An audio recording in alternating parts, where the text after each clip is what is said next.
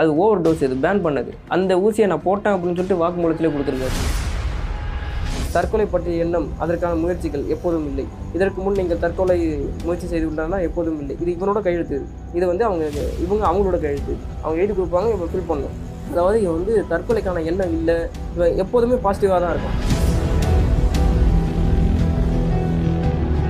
இவங்க கேட்குறாங்க என் என் பையனை வந்து கொண்டுட்டாங்க சரி ஓகே. எங்கள் தரப்புலேருந்து ஒரு டாக்டராவது வைங்க அப்படின்னா அதை மனுவை தள்ளுபடி பண்ணுறாங்க சிபிசிஐடி விசாரணை வேணால் அதையும் தள்ளுபடாங்க இவங்களுக்கு வந்து ஒரு இதே கொடுக்கல நீதியே கிடைக்கல. குறைஞ்சபட்சமாவது கொடுக்கணும். ஃபுல்லாக அது ஒரு பத்து நாள் வரைக்கும் அந்த பணத்தை அப்படியே போட்டுருந்தாங்க கொண்டுட்டு அது நீதி அதாவது நீதிமன்றமும் இது கூட அவனை ராம்குமாரை கொலை பண்ணது போலீஸ் காவல் இருந்தபோது உங்களை துன்புறுத்தினார்கள் அப்படின்னா என்னை துன்புறுத்தவில்லை. நீ ஒரு பெண்ணை கொலை செய்து விட்டாய் அந்த பெண் பெயர் சுவாதி என்றும் கூறினர். நான் இல்லை. எனக்கு தெரியாது. யாரோ பொய் புகார் கொடுத்துள்ளார்கள் என்றேன். கொன்றது நீதானா என்பார்கள். ஆமாம் என்று சொல் என்பா என்றார்கள். நான் இல்லை என்றேன். அதன் பின் போலீஸ்காரர்கள் பேசிக்கொண்டார்கள். உன் கட்டாயப்படுத்திருக்காங்க. அடையாள அணிவகுப்புன்னு சொல்லுவாங்க. ஜெயிலில் இவன் தான் கொலையாளின்னு சொல்லி காட்டணும். அது யாருன்னா கேண்டீன் ஊழியர் சிவகுமார்னு ஒரு பேர். நான் நேரில் போயிட்டேன். எ- என்னதான் நடக்கும் காலைல ஆறு மணிக்கு போயிட்டேன். ஹைட்ரன் கேமராவை பாக்கெட்டுக்குள்ளே போட்டுக்கிட்டு நேராக போய் அவர்கிட்ட பேசினேன். சும்மா பேச்சு கொடுத்தேன். என்னங்க கூட்டம் கம்மியாக இருக்குது எப்போவுமே இப்படி தான் இருக்குமா? அப்படின்னு சொல்லி கேட்கும்போது இப்படி பேசிக்கிட்டே இருக்கும் அந்த பொ பொண்ணை யாருங்க கொலை பண்ணது அப்படின்னா அவர் சும்மா கீதா. அதை பற்றியா அங்கே தான் கொலை பண்ணானுங்க. அவருக்கு எல்லாம் தெரிகிற மாதிரி. அங்கே தான் கொலை பண்ணானுங்க அப்படின்னாங்களா? ஓ கொலை பண்ணானுங்கன்னா பண்மையில் வருது இல்லை பண்ணானுங்களா? அப்படின்னா பண்ணா பண்ணா. அப்படின்னா லவ் பண்ணுற பையன். அப்படின்னா அவன் அவனை கொலை பண்ணான் அப்படின்னு சொல்லி கேட்டதுக்கு பண்ண பண்ணவன் ஒருத்தன் கொண்டு வந்தவன் ஒருத்தன் அப்படின்னாங்க.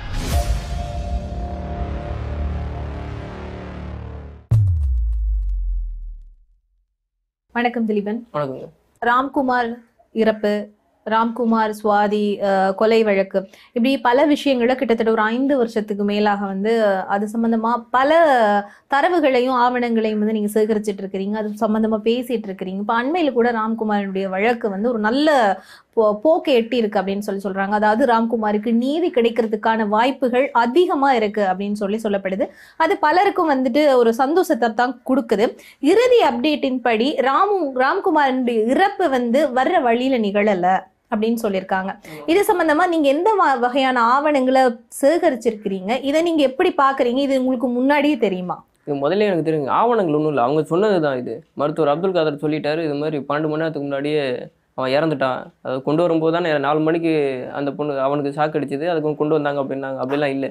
பன்னெண்டு மணி நேரத்துக்கு முன்னாடியே அவன் இறந்துட்டான் அப்படின்னாங்க. இறந்த உடலுக்கு தான் இவங்க வந்து இசிஜி எடுத்தாங்க. அப்புறம் ஊசி இன்ஜெக்ஷன் அஞ்சு நிமிஷத்துக்கு ஒரு இன்ஜெக்ஷன்லாம் போட்டு நாடகம் ஆடி இருந்தாங்க அதுதான் இப்போது ரிலீஸ் பண்ணியிருக்காங்க ரொம்ப நாள் கழிச்சு. அது எனக்கு முன்னாடியே தெரியும்.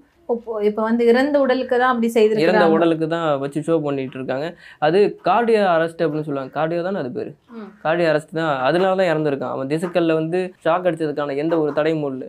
அதாவது செத்த பணத்துக்கு வந்து ஷாக் அடிச்சா ஷாக்லாம் இறங்காது. அது அவனை சாவடிச்சுட்டு அதுக்கப்புறம் பன்னெண்டு இடத்துல வச்சிருக்காங்க. திரும்ப திரும்ப. இந்த காயங்கள் பத்தி எல்லாம் சில அறிக்கைகள் வெளியாகி இருந்தது இல்லையா மகேந்திரன்? இப்ப அந்த காயங்கள் பத்தி நீங்க பார்க்கும்போது உங்களுக்கு எந்த எப்போ வந்து அந்த சந்தேகம் வந்துச்சு? அந்த காயங்களை பார்க்கும்போது எந்த வகை அந்த கா காயத்தினூடாக எந்த வகையான மரணம் நடந்திருக்கலாம் அப்படின்னு சொல்லி நீங்க சொல்ல வர்றீங்க? அவனை சாவடிச்சிட்டு திரும்ப திரும்ப ஷாக் வச்சிருக்காங்க. அவன் வந்து கார்டியா அரெஸ்ட்னா நெஞ்சு அடைப்பு ஏற்பட்டிருக்கு. அவனை கழுத்தை இறுக்கியிருக்காங்க. அவனோட இதில் பட்னியாக போட்டிருக்காங்க. இந்த பெருங்குடல் சிறுகுடல் இதுல எல்லாம் வந்து சாப்பாடே கிடையாது. சாப்பாடு கிடையாதுன்னா உணவே இல்லை. அப்போனா அவனை வந்து ஒரு ஒரு ஒரு நாள் முழுக்க பட்டினி போட்டிருக்காங்க. எனர்ஜி இருக்கக்கூடாதுன்னு ஏன் எனர்ஜி இருக்கக்கூடாதுன்னா தொண்டையை நெரிக்கிறாங்க. அதாவது இதில் வந்து கீரல் இருக்குது. நகைக்கீரல் இருக்குது நெஞ்சில். கழுத்து நெரிச்சு கொண்டுட்டு நவீனுங்கிற டாக்டர் வந்து விஷ ஊசி போட்டிருக்காரு. அஞ்சு நிமிஷம். விஷ ஊசின்னா என்னென்னா இதே நின்று போச்சுன்னா அதை துடிக்க வைக்கிறதுக்காக ஒரு இன்ஜெக்ஷன் இருக்குது அது பேர் எனக்கு வாயில் நோயில் அஞ்சு நிமிஷத்துக்கு அது ஓவர் டோஸ் இது பேன் பண்ணது. அந்த ஊசியை நான் போட்டேன் அப்படின்னு சொல்லிட்டு வாக்குமூலத்திலே கொடுத்துருக்காரு. அவரது வாக்கோட வாக்கு தடை செய்யப்பட்ட ஊசியை தடை. செய்ய தடை செய்யப்பட்ட ஊசியே அவர் இன்ஜெக்ஷன் போட்டுட்டு இருக்காரு ராம்குமாருக்கு. ஏன்னா அது சாக்கடிச்சு இறந்துட்டான். அதனால போட்டிருக்கோம் அப்படின்னாரு. இப்போதான் ப்ரூஃப் ஆயிடுச்சுல சாக்கே அடிக்காதவனுக்கு ஏன் திரும்ப திரும்ப அஞ்சு இன்ஜெக்ஷன் போடுறேன் அதே மாதிரி நான் வந்து இந்த இது ஸ்ட்ரெச்சரில் கொண்டு வரல வீல் சேரில் கொண்டு வந்தேன் அப்படிங்கிறாங்க. இப்போ ஷாக் அடிச்சுன்னா கிடமட்டத்துலாம் படுத்து கிடக்கணும். இவங்க வீலில் வச்சு எடுத்து வராங்கன்னா என்ன சாவணும் தானே எடுத்து வரணும்? உங்களுடைய கருத்துப்படி ராம்குமார் வந்து கழுத்து நெரிக்கப்பட்டு கொலை செய்யப்பட்டிருக்கிறாரு. அதனால அவருடைய உடல்ல வந்து நகைக்கீரல்கள் எல்லாம் இருந்தது அப்படின்னு சொல்லி சொல்ல வர்றீங்க. இப்போ இந்த ராம்குமாரனுடைய இறப்பு உடைய நேரம் சம்பந்தமா உங்களுக்கு ஏதாவது சந்தேகம் இருக்கா? அவர் எப்போ இறந்திருக்கிறார் அப்படின்னு சொல்லி. பன்னெண்டு மணி நேரத்துக்கு முன்னாடி இறந்துருக்காங்கன்னு சொல்கிறாங்க அதான் அவனை முதல்லயே சாவடிச்சிட்டு எல்லா செல்லையும் பூட்டிட்டு அதுக்கப்புறம் அடுத்த நாள் பிளான் பண்றாங்க. ராம்குமார் ராம்ராஜ் முதல். நாளே இருந்துட்டார் சொல்றீங்க முதல் நாளே இறந்துட்டார். அதுக்கப்புறம் அங்கே உள்ளவங்கலாம் ஏன்னா ஆஹ், அவர் வந்து ஜெயிலர் அப்போ தான் மாறி இருக்காரு. அந்த ஜெயிலர் பேர் வந்து ஜெயராமன். அது வரைக்கும் சும்மா இருந்தாங்க அதுக்கப்புறம் ஜெயிலர் ஜெயராமன் மாற்றிட்டு அதுக்கப்புறம் தான் இவனை கொண்டு இருக்காங்க ஒரு நாள் மாற்றிருக்காங்க ஒரு நாள். அதாவது அந்த ஜெயிலர் குறிப்பை எதுக்காக மாத்தி இருக்கணும் அப்படின்னு நீங்க நினைக்கிறீங்க? இதுக்காக தான் மாற்றிருக்கணும் ராம்குமார் கொலை பண்ணுறது தான் மாற்றிருக்கணும் அன்னைக்கு தான் வந்து ராம்ராஜ் வந்து சந்திச்சுட்டு வராரு தொண்ணூறு நாள் ஆக போது குற்றப்பத்திரிக்கை தாக்கல் பண்ணணும். அதாவது தாக்கல் பண்ண முடியல. ஒரு ஒரு கொலையாளியை கைது பண்ணுறாங்க அப்படின்னா அவங்க குற்றப்பத்திரிக்கை தாக்கல் பண்ணணும். அப்போ தான் அவன் தண்டனை கைதி. ஆனால் இவனை இவனை தான் கொலையாளியை நிரூபிக்க முடியலையே. அதனால என்ன ஆகுது அப்படின்னா தொண்ணூறு நாளில் கட்டாய நிபந்தனை. நிபந்தனை சாமல்ல ஜாமீன். வெளியே வந்தாகணும். இதை வந்து அவர் சொல்லிட்டு வர்றாரு. இது மாதிரி உனக்கு இன்னும் ரெண்டு மூணு நாள்ல ஜாமீன் வந்துடும் அப்படின்னு சொல்லிட்டு அவன் சந்தோஷம் தான் பட்டிருப்பான். போய் சாக்கடி சாவுன்னு நினைக்குவான் இன்னும் ரெண்டு மூணு நாள்ல எனக்கு விடுதலைங்கும் போது அவன் ஏன் சாவ போறான்? இப்போ நீங்க ஆரம்பத்துல இருந்தே இன்று வரைக்கும் சொல்ற ஒரே ஒரு விஷயம் என்ன அப்படின்னு சொன்னா ராம்குமார் வந்து தற்கொலை செய்யல. தற்கொலைக்கான எந்த ஒரு இடத்துலயும் வந்து தான் தான் தற்கொலை செய்து கொள்ளணும் அப்படின்னு சொல்லி விரும்பல அப்படின்னு சொல்றீங்க. அதுக்கு எந்த மாதிரியான ஆதாரத்தை நீங்க சொல்றீங்க? அவன் எந்த இடத்துலையுமே அவன் வந்து சோர்வா உணர்ந்து இல்லையே இவ் இவ்வளோ டாக்குமெண்ட்ஸே இருக்குங்க. அதில் வந்து எழுதிலாம் கொடுப்பாங்கல்ல. தற்கொலை என்ன இருக்குதா அப்படின்னு சொல்லி மனநலம் அதை பற்றியான இதுவாங்க சைக்கட்டிஸ்ட் அதை பற்றியான இதுவும் அதெல்லாம் சொல்லியிருக்கான் நான் இது வரைக்கும் தற்கொலை முயற்சியே எடுக்கல அப்படின்னு ஆனால் அதுக்கு முன்னாடியே கழுத்து எடுத்துட்டாங்க. இல்லை சொல்கிறேன் வாழ்க்கை ஒரு பெரிய சுமை என்ற எண்ணம் உள்ளதா அப்படின்னா எப்போதும் இல்லை. இந்த மூணுக்கு பதில் தான் சொல்லணும். எப்போதும் இல்லை சில சமயங்கள் உண்டு எப்போதும் உண்டு. இதை வச்சு அவங்க வந்து கெஸ் பண்ணுவாங்க. தற்கொலை எண்ணம் உண்டா இல்லையா அப்படின்னு. அப்போது வாழ்க்கை ஒரு பெரிய சுமை என்ற எண்ணம் உண்டா அப்படின்னு சொன்னால் எப்போதும் இல்லை. ஒன்றாவது கேள்வி. ரெண்டாவது கேள்வி எதிர்காலம் பற்றி நம்பிக்கை இல்லாமை எப்போதும் இல்லை. எதிர்காலம் மிக இருண்டது அப்படின்னா எப்போதும் இல்லை. அவன் பாசிட்டிவாக தான் இருக்கான். வாழ்வதை விட சாவதே மேல் என்ற எண்ணம் எப்போதும் இல்லை. தற்கொலை பற்றிய எண்ணம் அதற்கான முயற்சிகள் எப்போதும் இல்லை. இதற்கு முன் நீங்கள் தற்கொலை முயற்சி செய்துள்ளனா எப்போதும் இல்லை. இது இவனோட கையெழுத்து. இது. வந்து அவங்க இவங்க அவங்களோட கையெழுத்து. அவங்க எழுதி கொடுப்பாங்க இவங்க ஃபில் பண்ணும் அதாவது இவன் வந்து தற்கொலைக்கான எண்ணம் இல்லை. இவன் எப்போதுமே பாசிட்டிவாக தான் இருக்கான். நீங்கள் மனம் சோர்வடைந்தது உண்டதா சில சமயங்களில். தற்கொலைக்கான சாத்தியம் மிதமான அளவு உள்ளது. லைட்டாக இருக்குது ரொம்ப அதிகம்லாம் இல்லை. மிதமான அளவு. இந்த மூணு கடைசியாக மூணு கேள்வி இருக்குல்ல அதனால. அவன் தற்கொலை பண்ணிக்கிறதுக்கு வாய்ப்பே கிடையாது. ஏன்னா முத நாள் தான் அவன் வந்து சொல்லிட்டு போகிறாரு உனக்கு ஜாமீன் அப்படின்னு. அவன் எப்படி தற்கொலை பண்ணிப்பான்? இன்னொரு விஷயம் கரண்ட்டு இந்த பெட்டி பாக்ஸை உடச்சி அதுலேருந்து எடுத்து வாய்க்குள்ளே சொல்லிவிட்டாங்க அப்படின்னு. அது உடைக்கும் போதே ஷார்ட் சர்க்யூட் ஆகி ஃபீஸ் போயிடும் அதை வெளியே எடுக்கும்போது மறுபடியும் ஃபீஸ் போயிடும் அங்கே உள்ள எதிர் திசையில் கனெக்ட் ஆகும்போது.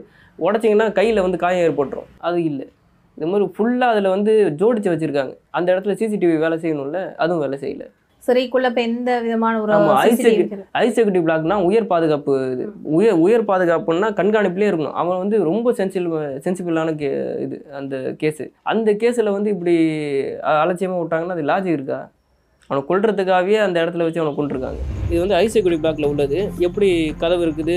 எங்கே சுவிட்ச் போர்டு இருக்குது? சுவிட்ச் பாக்ஸ் எப்படி உடைச்சான்? அப்படிங்கிறது. கேரட்டே அப்படியே தொங்க விட்டுருப்பாங்க அது அன்ஸ்க்ரூ பண்ணவே முடியாது. ஒரு ஸ்க்ரூ இது டெஸ்டரோ ஸ்க்ரூ டிரைவரோ இல்லாமல் அன்ஸ்க்ரூ பண்ணவே முடியாது. ஆனால் அப்படியே கேரட்டி தொங்க விட்டுருப்பாங்க. இது அவன் இருந்தது. இடம். இங்கே தான் சுவிட்ச் பாக்ஸ் வச்சு கையால் உடைச்சான் கையால் உடைச்சான கையில் காயம் இருந்திருக்கணும்ல. இப்போ ஆஹ், இது திரு திருமாவளவன் அவர்களும் வந்துட்டு இந்த காயங்களை பார்த்திருந்தாரு. அதே போல ராம்குமாரனுடைய அப்பா வந்து கழுத்தை நெரித்து கொலை செய்தது ஆமா, மாதிரியான ஒரு. சொல்லியிருந்தாரு. அப்பவே வந்து அந்த வழக்கை வந்து சிபிசிஐடிக்கு மாத்தணும் அப்படின்னு சொல்லிட்டு ஒரு விஷயத்துக்கு ஆனா அது எதுவுமே நடக்கல. இப்போ இந்த பிணக்கூர் ஆய்வு அப்படின்ற அந்த அறிக்கை வந்து இதுவரைக்கும் வெளியாகலையா? நேரத்தை அதாவது ஒரு விஷயத்தை நீர்த்து போக செய்யணும்னா நேரம் கடத்தணுங்க. அப்போ அப்பயே அவங்க விஷயத்த சொன்னாங்கன்னா ரொம்ப பொங்கியிருப்பாங்க. அதனால அது ரொம்ப நேரம் கழித்து அஞ்சு வருஷம் இன்னும் அதாவது போஸ்ட்மார்ட்டம் ரிப்போர்ட்டோட சிடியை இன்னுமே கொடுக்கல இவங்க. இவங்க கேட்குறாங்க என் என் பையனை வந்து கொண்டுட்டாங்க சரி ஓகே. எங்கள் தரப்புலேருந்து ஒரு டாக்டராவது வைங்க அப்படின்னா அதை மனுவை தள்ளுபடி பண்ணுறாங்க சிபிசிஐடி விசாரணை வேணால் அதையும் தள்ளுபடாங்க இவங்களுக்கு வந்து ஒரு இதே கொடுக்கல நீதியே கிடைக்கல. குறைஞ்சபட்சமாவது கொடுக்கணும். ஃபுல்லாக அது ஒரு பத்து நாள் வரைக்கும் அந்த பணத்தை அப்படியே போட்டிருந்தாங்க கொண்டுட்டு அது நீதி அதாவது நீதிமன்றமும் இதுக்கு உடந்த அவனை ராம்குமாரை கொலை பண்ணதுல. அதாவது அழகா ஒரு விஷயத்த சொல்லியிருந்தாங்க அதாவது நீதிமன்றமும் வந்து ராம்குமாரை கொலை செய்தது காவல்துறையும் உடன் உடன்பட்டிருக்க. வக்கீலுடைய கூற்றுகளை கூட பார்க்கக்கூடியதா சிறைத்துறையும் இது கொலை பண்ணியிருக்கு. மருத்துவத்துறை போய் சொல்லியிருக்காங்க. ஊடகத்துறை என்ன அவனை கைது பண்ணவன கொலையாளி கொலையை சந்தேகப்படும் நபர் தானே அவன். அவன் எப்படிங்க அவன் ஃபைவ் பாயிண்ட் ஒன்று தாங்க ஹைட்டு அவன் இவ்வளோ இவ்வளோண்டு தான் இருப்பான். ஃபைவ் பாயிண்ட் ஒன்று தான் ஹைட் அவனோட போஸ்ட்மார்ட்டம் ரிப்போர்ட்டில் இருக்குது அந்த பொண்ணோட ஹைட்டு ஃபைவ் பாயிண்ட் சிக்ஸ் கிட்டே இருக்குது. அவனுக்கு இவனுக்கும் கொஞ்சம் ஏணி வச்சா கூட எட்டாது. ஆனால் அந்த சாட்சிகள் லை விட்னஸ் எல்லாம் பாத்தீங்க அப்படின்னு சொன்னா நீங்க தான் ஃபோன் பண்ண. உங்களை வச்சா ஃபோன் பண்ண வச்சேன். இப்போ அவங்க எப்படி என்ன சொல்றாங்க அப்படின்னு சொன்னா வந்து உட்கார்ந்து இருக்கும் போது பின்பக்கத்துல இருந்து வெட்டப்பட்டது அப்படின்னு சொல்லி சொல்றாங்க இல்லையா? இப்ப இப்ப அந்த உயரம் அப்படின்றது அங்க வந்து அதுக்கு சரியான ஒரு சாட்சியை கொடுத்திருக்காங்க. ஆனா இப்ப நாங்க வந்துட்டு ஒரு கால் பண்ணி ஒரு ஸ்ட்ரிங் ஆபரேஷன் மாதிரி பண்ணோம் அப்போ வந்து ஒரு சாட்சி வந்து என்ன சொல்றாரு அப்படின்னு சொன்னா நான் அதை பார்க்கவே எல்லாம். வச்சுதாங்க இப்ப இரண்டாவது மூன்றாவது சாட்சிகள் ஐ விட்னஸ் எல்லாம் ஒரு நான்கு ஐ விட்னஸ் எல்லாம் இருக்கிறாங்க இல்லையா?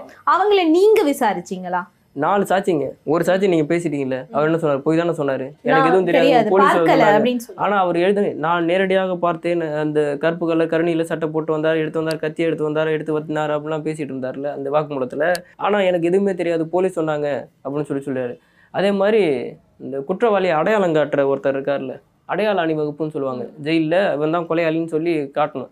அது யாருன்னா கேண்டீன் ஊழியர் சிவகுமார்னு அவர் பேர். நான் நேரில் போயிட்டேன். எ- என்னதான் நடக்கும் காலைல ஆறு மணிக்கு போயிட்டேன். ஹைடன் கேமராவை பாக்கெட்டுக்குள்ளே போட்டுக்கிட்டு நேராக போய் அவர்கிட்ட பேசினேன். சும்மா பேச்சு கொடுத்தேன். என்னங்க கூட்டம் கம்மியாக இருக்குது எப்போவுமே இப்படி தான் இருக்குமா? அப்படின்னு சொல்லி கேட்கும்போது இப்படி பேசிக்கிட்டே இருக்கும் அந்த பொ பொண்ணை யாருங்க கொலை பண்ணது அப்படின்னா அவர் சும்மா கீதா. அதை பற்றியா அங்கே தான் கொலை பண்ணானுங்க. அவருக்கு எல்லாம் தெரிகிற மாதிரி. அங்கே தான் கொலை பண்ணானுங்க. அப்படின்னாங்களா ஓ கொலை பண்ணானுங்கன்னா பண்மையில் வருது இல்லை பண்ணானுங்களா? அப்படின்னா பண்ணா பண்ணா. அப்படின்னா லவ் பண்ணுற பையன். அப்படின்னா ஓ சரி அவன் அவனை கொலை பண்ணான் அப்படின்னு சொல்லி கேட்டதுக்கு பண்ணவன் ஒருத்தன் கொண்டு வந்தவன் ஒருத்தன் அப்படின்னாங்க. ஓ அப்ப இங்கேயே வந்து ஒரு ஆளோட ஒரு விளக்கு முடியுது அப்படின்ற கதை இங்க கேள்விக்குறியாகுது. பண்ணவன் ஒருத்தன் கொண்டு வந்தவன் ஒருத்தன் என்ன லாஜிக்னா அவன் பண்ணல அப்படின்னு சொல்லி அர்த்தமாகுது. இவன் இவங்க இவங்களை அப்படியே மறைச்சேன் இப்போ சிவகுமார்னு ஒரு கேரக்டர் ஒருத்தர் கொண்டு வந்தது ஒருத்தர்னு சொன்னா இரண்டு பேர் அதுல இல்ல. சொல்றாங்களா? கொலை பண்ணவன் ஒருத்தன் ஆனா கொண்டு வந்தது ஒருத்தனை. கொலை பண்ணவன் எஸ் கொண்டு வந்து இன்னொருத்தனை கொண்டு வந்தான். அதுக்கு சாட்சியா ஒன்றரை வருஷம் ஒன்றரை மாசம் கிட்ட என்ன அலைய வச்சுட்டு இருந்தாங்க அப்படின்னு சொல்லி சொன்னாப்புல. இப்போ பொய் சாட்சி அந்த வாக்குமூலம் எடுத்துட்டா ஃபுல்லா பொய் சாட்சி ஃபுல்லா குளறுபடி. இந்த இது நீங்க நேரடியா போய் வீடியோ ஆ பண்ணீங்களா வீடியோ அது வச்சிருக்கேன் கையில கூட இருக்குது. அடுத்த வீடியோல வெளியிடுவேன். இப்ப அதாவது கொண்டு வந்தது ஒருத்தர் கொண்டு கொலை பண்ணினது கொண்டு. போனது கொண்டு வந்தது ஒருத்தர். அதாவது சாட்சியா கொண்டு வந்தது அது குற்றவாளியா கொண்டு வந்ததா? ஏதா அவர் மீன் பண்ணியிருந்தாரு? அதாவது கொலை பண்ணது ஒருத்தன் கொண்டு வந்தது ஒருத்தன் அப்படிங்கிறாரு. அதுக்கு கருத்து என்னவா இருக்கும்? நீங்க அதை என்ன? கொலை பண்ணவன் தப்பிச்சுட்டான் கொண்டு வந்து எவனோ ஒருத்தனை கொண்டு வந்திருக்காங்க அப்படின்னு சொல்லி அதாவது இந்த ராம்குமார்ன்ற. அந்த ராம்குமாரை வந்து யாரோ ஒருத்தருக்காக கொண்டு கொண்டு அப்படின்ற மாதிரி அவர் சொல்றாரு. வேற ஏதாவது சொன்னாரா? வேற இல்லை நான் பேச்சு போட போட அவர் வந்து எசாவை தான் பார்த்தாப்புல. ஃபர்ஸ்ட் எடுத்தோன்னே நல்லா கெத்தாக பேசிட்டு இருந்தாரு. அப்புறம் நிறைய பேச்சு போடவும் இல்லை அப்படி இப்படின்னு சொல்லிட்டு அவர் டீயாத்த போயிட்டாப்புல. இப்போ நீங்க அப்ப அந்த கொலை செய்த இடத்துக்கு தான் நீங்க போயிருக்கிறீங்க. அங்க வந்து முதல் இதுக்கு முன்னதாக நாங்க பேசும்போது ராம்குமாரனுடைய சட்டையில வந்து ரத்தக்கரைகள் இருந்தது அப்படின்னு நல்ல பேசுனாங்க இது. இது கரெக்டான ஒரு பாயிண்ட் எனக்கு சிக்க முடியல கட கடன்னு பேசலாம். அதாவது ரத்தக்கரை படிஞ்ச சட்டை அப்படிங்கிறாங்களே அந்த இதில் வந்து எல்லா வாக்குமூலத்தையும் என்னென்னா அந்த பொண்ணை வெட்டிட்டு கடை படிஞ்ச சட்டையோட அந்த இது வழியாக ஓடிட்டு கையில் கத்தியை பிடிச்சிட்டு மூளையில் அந்த கத்தியை போட்டு எகிரி குச்சி ஓடி வரான் அப்படி. அந்த பையனோட இதில் ரத்தக்கரை இருக்குது அப்படிங்கிறாங்க. சரி ஓகே. ரத்தக்கரை இருக்குது அப்படின்னா கொலை பண்ணிவிட்டு அவன் வந்து நடந்து வர சிசிடிவி கேமரா இருக்கும். ஆறு நாற்பத்தி மூணு. கொலை நடந்தது ஆறு முப்பத்தி எட்டுலேருந்து நாற்பதுக்குள்ளே. அதுக்கப்புறம் வர சிசிடிவியில் இது இருக்காது. ஃபோட்டோ இருக்காது. அதாவது சிங்கிள் ட்ராப் கூட இருக்காது. சரி அதை விட்டுருவோம். இப்போது ராம்குமார் தான் கொலையாளின்னு அதாவது கழுத்து எடுத்துட்டான்னு சொல்கிறதுக்கு ஃபோட்டோ எடுத்து வெளியிட்டாங்களே ராம்குமார் தான் கொலையாளி அப்படின்னு சொல்லி ஃபோட்டோ எடுத்து வெளியிட்டாங்க. ராம்குமார் தான் அந்த வாக்குமூலத்தை கொடுத்தான். கழுத்து எடுத்த நிலையில் எப்படி வாக்குமூலம் கொடுக்கும்போது சரி அவனுக்கு வீடியோ ஒன்று எடுத்து ஆ இந்த பார் பேசுகிறான் பார் அப்படின்னு சொல்லிட்டு வெளியிட்டாங்க. அதே மாதிரி ராம்குமார் தான் சுவிட்ச் பாஸை உடச்சி வாயில சொருக்கிட்டாங்கிறதுக்காக அந்த ஃபோட்டோ அதை எடுத்தாங்க. பாக்ஸ் இதெல்லாம் பண்ணவங்க இந்த இதை எடுத்து வெளியிட வேண்டியதானே? ராம்குமாரோட ஃபோட்டோவை எடுத்து வெளியிட வேண்டியதானே? ஏன் பண்ணல அப்படின்னா ஏன்னா அதே மேட்சிங்ல உங்களால் எடுக்க முடியாது. சுவாதியோட டிஎன்ஏவும் இருக்கணும் ராம்குமாரோட ச சட்டை அதே கரில் இருக்கும் அன்னைக்கு போட்டு போனது. எடுக்க முடியாது. அதனால தான் ஃபோட்டோ எடுக்கல. ஏஎஸ் மென்சல்ல அவன் தங்கி இந்த ஏஎஸ் மென்சல்ல சிசிடிவி கேமரா இருக்கு. அதை வெளியிட்டாலே போதுமே? ரத்த குறையோட வரான் அப்படின்னா அதை வெளியிட்டாலே முடிஞ்சு போச்சு. இப்போது கூட தங்கியிருந்த இவர் நடேசன் ஒருத்தர் ரூம்மேட்டு அவரோட வாக்குமூலத்தில் என்ன இருந்தது அப்படின்னா அவரோட பையிலேருந்து அந்த ரத்தக்கார பிடிஞ்ச சட்டையை எடுக்கிறாங்க அப்படின்றாங்க. அவர் நடேசனை விசாரிக்கிறது ஜூலை ஜூலை ஒன்றாந்தேதி ஜூலை ஒன்றாந்தேதி நைட்டு எட்டு மணிக்கு தான் விசாரிக்கிறாங்க. அன்னைக்கு தான் ராம்குமாரை கைது பண்ணுறது இது லாஜிக் என்ன இடிக்குது அப்படின்னா ஆனால் ராம்குமாரை வந்து நோட்டம் வர்றது இருபத்தெட்டாம் தேதியிலேருந்தே நோட்டம் வரும் ஒரு வாரமாக நோட்டம் வர்றான் அப்படின்னு சொல்லி சொல்லியிருப்பாங்க. ஆடு மேய்ச்சிட்டு இருந்தாது ஆனால் அவனை ராம்குமாரை பற்றி தெரிஞ்சுக்கிறதே ஜூலை ஒன்றாம் தேதி தான். வாக்குமூலத்தில் இருக்குது சரியான மிஸ்டேக் அதுலேருந்து உள்ளேருந்து எடுக்கும்போது ஃபோட்டோவே எடுக்கல. உள்ளேருந்து ரத்தக்கார போன்ற டி ஷர்ட்டை நான் பார்த்தேன். அதாவது சட்டையை பார்த்தேன் அப்படின்னா அது ஃபோட்டோவே எடுக்கல. எடுத்து வெளியே விட்டுருந்துருக்கலாம். ஓ அந்த ரத்தக்கரை அப்படின்றது வந்து சுவாதியோட ரத்தக்கரை இப்போ சத்தியம் தொலைக்காட்சியில் வந்திருக்கு. சுவாதியோட ரத்தக்கரையும் இது ராம்குமாரோட ரத்தக்கரையும் வெவ்வேறானது அப்படின்னு சொல்லி வெளியே வந்திருக்கு. இவங்க வந்து செட்டப் பண்ணியிருக்காங்க. அதாவது சாட்சிகள்ல இருந்து எல்லாமே வந்து சோடிக்கப்பட்டிருக்கு எல்லாமே சோடிக்கப்பட்டது. ஆமா. ஆரம்பத்துல இருந்து அதை தான் சொல்லிட்டு வர்றீங்க. கேட்கும் போதும் சில விஷயங்கள் அந்த மாதிரி தான் உண்மையை நிரூபிக்கிறபடியாக தான் அதுவும் இருக்கு. ஆஹ் அடுத்தது வந்துட்டு இப்போ ராம்குமாருடைய தொலைபேசி அதாவது சுவாதியினுடைய தொலைபேசி ராம்குமார் கைக்கு எப்படி வந்தது? இது எல்லாருடைய பெரிய கேள்வியா இருக்கு. இதுதான் ராம்குமாரை வந்து குற்றவாளி அப்படின்னு சொல்லி சொல்றவங்க சொல்றாங்க. அது எப்படி வந்து சுவாதியினுடைய செல்போன் வந்து எப்படி தெரியும் உங்களுக்கு? ராம்குமார் கையில தான் இருந்ததுன்னு சொல்லி செய்திகள் வெளியா இருந்தே செய்திகள் ஊடகங்கள்ல. செய்திகள் தான் வெளியாகுது. ஒருத்தன் கொலை பண்றான் அப்படின்னா தடயத்தை விட்டு போவானே தவிர கையோட எடுத்துட்டு போக மாட்டான். தடயத்தை விட்டு போவானே தவிர கையோட எடுத்துட்டு போக மாட்டான். எப்படி இல்ல நான் சொல்லிடுறேன். கையோடு எடுத்து போக மாட்டான் ஏன்னா எடுத்த உடனே ஒரு கொலை நடக்குதுன்னா அந்த எடுத்தோடனே மொபைலில் தான் ஆறாங்க யார் கால் பண்ணியிருக்காங்க எவ்வளோ நேரம் பேசியிருக்காங்க யார் யார் மெசேஜ் பண்ணியிருக்காங்க யார் திட்டிருக்காங்க அப்படின்னு கையோடய எடுத்துகிட்டு போறான்னா அது லாஜிக் இல்லை. அதாவது இவனை சிக்க வைக்கிறதுக்காக அந்த மொபைல் ஃபோன் அவன்கிட்ட இருந்திருக்கணும். அப்போ எப்படி அதாவது அதுவும் வந்து காவல்துறை தான் ஆமா போட்டது அப்படின்னு சொல்லி சொல்றீங்களா. அதான் நான் சொல்றேன். குறிப்பாக ராம்குமார் எப்படி வந்து நீங்க உங்களுடைய கூற்றுப்படியும் வக்கீல் அதாவது ராம்ராஜ் சாருடைய கூற்றுப்படியும் பாத்தீங்கன்னா ராம்குமார் வந்து சிக்க வைக்கப்படுகிறார். எப்படி தேர்வு செய்யப்படுறார் ராம்குமார்? உங்களுடைய நீங்க அதை எப்படி பாக்குறீங்க? அதாவது ஒரு குற்றவாளியை ஒருத்தர் சிக்க வைக்கப்படுறதுக்கும் ஒருத்தர் தேர்வு செய்யப்படணும். இல்லை எந்த அடிப்படையில ராம்குமார் தேர்வு செய்யப்பட்டிருக்கார்? எதுக்காக தேர்வு செய்யப்பட்டிருக்கிறார்? பிரிட்ஜ் அகாடமின்னு ஒரு ஒரு இடம் இருக்குதுங்க. அது ஒரு பிரிட்ஜ் அகாடமி அங்கே வந்து கற்றுக் கொடுக்குறாங்க உங்களுக்கு. ஏதோ ஒரு பயிலகமோ என்னமோ ஒன்று இன்ஸ்டிடியூட்டு அதில் என்னென்னா ஒரு சிசிடிவி கேமரா இருக்குது அந்த கேமரா வந்து நுங்கம்பாக்கத்தையும் அந்த இதையும் படம் பிடிக்கும். அதுலேருந்து நடந்து வரான் ராம்குமார். அது ஒன்று தான் இவங்கள்ட்ட இருக்குது ஆதாரம். வேறு எதுவுமே கிடையாது. இது எல்லாமே போய் சாச்சேன் அவன் நடந்து வர்றான் அதுக்கப்புறம் மேலே ஓடுறான். அது யார்? ராம்குமார் என்னன்னு தெரியல. நடந்து வர்றது மட்டும்தான் அவங்களுக்கு. கொலையை அவன் நேரில் பார்க்குறான் அதுக்கப்புறம் அவன் மிரண்டு போகிறான் மிரண்டு போய் ஊருக்கு போய் அவன் செக்யூர் ஆகணும். போய் நான் வந்து போலீஸ்கிட்ட போய் கொலை நடந்த பார்த்தேன் ஏழு பேர் சேர்ந்து வெட்டினாங்க. அப்படி இப்படின்னு அவன் சொல்லியிருக்க முடியாது. கிராமத்துலேருந்து வந்தவன் வந்து ரெண்டு மாதம் தான் ஆகுது. அவன் வீட்டுக்கு போய் செக்யூரிட்டாக உணரணும்னு நினைக்கிறான். அவனுக்கு வந்து படப்படன்னு அவனுக்கு அடிக்குது. அதுக்கப்புறம் தான் அந்த ஒரு இதில் வந்து சுவாதி யாருன்னு சொல்லி தேடுறான். தேடுறான்னா காட்டாந்தனமாக தேடுறான். சுவாதிங்கிற பேர் தெரியாமல் என்னென்னமோ போட்டு தேடுறான். யூடியூப்பில் பார்க்குறான். ஃபேஸ்புக்கில் பார்க்குறான் அந்த பொண்ணை பற்றி என்னென்னு தெரிஞ்சுக்க ஆசைப்படுறான். ஏன்னா அந்த கொலையை நேரில் பார்த்துருக்கான். இப்போ திடீர்னு ஒரு கொலை நடக்குது. நான் முன்னாடி போகிறேன் அப்படின்னா அது யார் எவரு அப்படின்னு சொல்லி தெரிஞ்சுக்கணும் ஆசைப்படுவாங்க அதே மாதிரி தான் இத்தனை பேர் சேர்ந்து வெட்டியிருக்கானுங்களே யார் இது அப்படின்னு சொல்லி அவன் தேடுறான். மற்றபடி ராம்குமாருக்கும் அதுக்கு எந்த சம்மந்தம் கிடையாது. அதாவது அந்த கொலையோட ஐ விட்னஸ் ராம்குமார். ராம் ஆமாம் ராம்குமார் தான். அப்படின்றத நீங்க உறுதியா சொல்றீங்க. அவனுக்கும் இதுக்கு சம்மந்தம் கிடையாது. ஆனால் அவனுக்கு தெரியும் விஷயம் தெரியும். அதனால தான் அவனை எடுத்தவொடனே கழுத்து அறுத்துறாங்க அவனை பேச விட வேண்டியதானே? சரி கழுத்தை அறுத்தாலும் அவன் எழுதி எழுதி கொடுக்குறான். எனக்கும் இதுக்கும் சம்மந்தம் கிடையாது. சுவாதி யாருன்னே தெரியாது. கோர்ட்டில் அதுவும். சும்மா இதில் கிடையாது. அது மாதிரி திரும்ப திரும்ப எழுதி கொடுக்குறான். எனக்கு அதுக்கும் சம்மந்தம் கிடையாது. ஆனால் ஊடகத்தில் வெளியே ஆள். அப்படி மறைச்சு பார்த்துட்டாங்க. அவன் ஒரு அஞ்சடி உள்ள ஒரு பையனை எத்தனை பேர் சேர்ந்து கூட்டு போகலாம் ஒரு ரெண்டு பேர் போதுமா? ரெண்டு பேர் இருந்தால் வா போ போகலாம் அப்படின்னு சொல்லி கூட்டம் அவனை கூட்டு வரதுக்கு ஒரு நூறு போலீஸ். நூறு நூற்றம்பது போலீஸ். அப்போது பார்த்தீங்கன்னா ரொம்ப இதாக இருக்கும். என்னமோ ஒரு பெரிய மிகப்பெரிய தீவிரவாதியை கூட்டு போகிற மாதிரி கூட்டு போவாங்க. அப்படியே அங்கேருந்து வரும்போதும் சரி இங்கே எக்மோர் கோட்டு இப்போ ப்ரொடியூஸ் பண்ணும்போதும் சரி மீடியா முன்னாடி சுத்தமாக காட்டல. அப்படி இருக்கும்போது அவன்கிட்டேருந்து வர அதாவது மீடியாட்ட நெருங்காமல் பார்த்துக்கிட்டாங்க பேசவே கூடாது. அவன் ஏற்கனவே பேச மாட்டான் சைலண்ட் கேரக்டர் இதில் வந்து அவன் பேசவே கூடாது அப்படின்னு சொல்லி தடுத்துட்டாங்க. எந்த வழியிலையும் வந்து ராம்குமாரை பேச. எந்த இடத்துலயும் வந்து அனுமதி அளிக்கப்படவே இல்லை நீதிமன்றத்தில் சொல்லுவான் என்னை வந்து ராம்ராஜ் கூட பேச விட மாட்றாங்க. அதாவது என்னோட வழக்கறிஞர் ராம்ராஜோட சுற்றி போலீஸ் நான் நின்றுக்கிட்டா நான் எப்படி பேசுறது? ராம்ராஜ் என்னை சந்தித்தார். அவருடன் சரியாக பேச முடியவில்லை. சுற்றி போலீஸார்கள் இருந்தார்கள் அப்படின்னு சொல்லிட்டு அவன் கைப்பட எழுதி கையெழுத்தும் போட்டிருக்கான். அவனை பிடிச்சி அதான் வெளியே சொல்லக்கூடாதுன்னு பிடிச்சி டார்ச்சர் பண்ணியிருக்காங்க. நான் வெளியே வந்து சொல்கிறேன் அவங்க அம்மா பார்த்தோன்னே அழுகுறான். அவங்க அம்மா அப்பா பார்த்தோன்னே அழுது நான் வெளியே வந்தோன்னே சொல்கிறேன் என்னை வெ- வெளியிடுங்க வெளியிடுங்க அப்படின்றான்.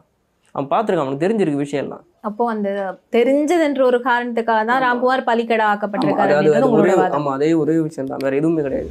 போலீஸ் காவலில் இருந்தபோது உங்களை துன்புறுத்தினார்கள் அப்படின்னா என்னை துன்புறுத்தவில்லை. நீ ஒரு பெண்ணை கொலை செய்து விட்டாய். அந்த பெண் பெயர் சுவாதி என்றும் கூறினர். நான் இல்லை. எனக்கு தெரியாது. யாரோ பொய் புகார் கொடுத்துள்ளார்கள் என்றேன். கொன்றது நீதானா என்பார்கள். ஆமாம் என்று சொல் என்பார் என்றார்கள். நான் இல்லை என்றேன். அதன் பின் போலீஸ்காரர்கள் பேசிக்கொண்டார்கள் உங்களை கட்டாயப்படுத்திருக்காங்க அதுக்கப்புறம் தச்சமே இவர் மன ரீதியாகவும் உடல் ரீதியாகவும் நன்றாக இருக்கிறீர்களா? அப்படின்னு நான் இதற்கு இங்கு வந்த பிறகு பதட்டம் இல்லாமல் இருக்கிறேன். நன்றாக ஃபீல் பண்ணுகிறேன். இது என் மீது போடப்பட்ட பொய் வழக்கு என்னை கட்டாயப்படுத்தி சொல்ல சொன்னார்கள். என் வக்கீல் என்னை சந்தித்தார். வழக்கறிஞரும் சரியாக பேச முடியவில்லை. போலீஸார் கூட இருந்தார் இவனை பேசவே கூடாது வழக்கறிஞர்கள் கூட பேச முடியல கையெழுத்து போட்டிருக்காங்க. போலீஸ் காவலில் இருந்தபோது உமக்கு உணவு மருத்துவ வசதி செய்யப்பட்டதாம்னா ஆமாம். உடம்பில் எனக்கு காயம் எதுவும் இல்லை. என்னை ஃபோட்டோ எடுத்தார்கள். நான் நிரபராதி. அந்த பெண் யாருன்றே தெரியாது. போலீஸ் சொல்லி தான் தெரியும் அப்படி. அதான் மூணு கேள்வி கேட்குறாங்க மூணு கேள்விலையும் அந்த சுவாதி தெரியாது சுவாதி தெரியாது சுவாதி தெரியாது அப்படின்னு தான் சொல்கிறாங்க இப்போ ராம்குமாருடைய இறப்பு அப்படின்றத தாண்டி ராம்குமார் குற்றவாளி அப்படின்னு ஒரு விஷயம் சொல்லப்படுது ஒரு ஸ்டேட்மெண்ட் சொல்லப்படும் போது அடுத்து உங்களுடைய நகர்வு வந்து பாத்தீங்கன்னு சொன்னா ஏன் சுவாதி கொலை செய்யப்படுறாங்க? அப்படின்ற ஒரு தேடுதல் வேட்டையில நீங்க இறங்கினது வந்து நிறைய காணொளிகள் மூலமா தெரிஞ்சுது. நீங்க எப்படி அதை எப்படி நீங்க பாக்குறீங்க? சுவாதியினுடைய கொலைக்கு அடிப்படை காரணம் எதுவா இருக்கும் அப்படின்னு சொல்லி நீங்க இது வரைக்கும் ரிசர்ச் பண்ணிருப்பீங்க இல்லையா?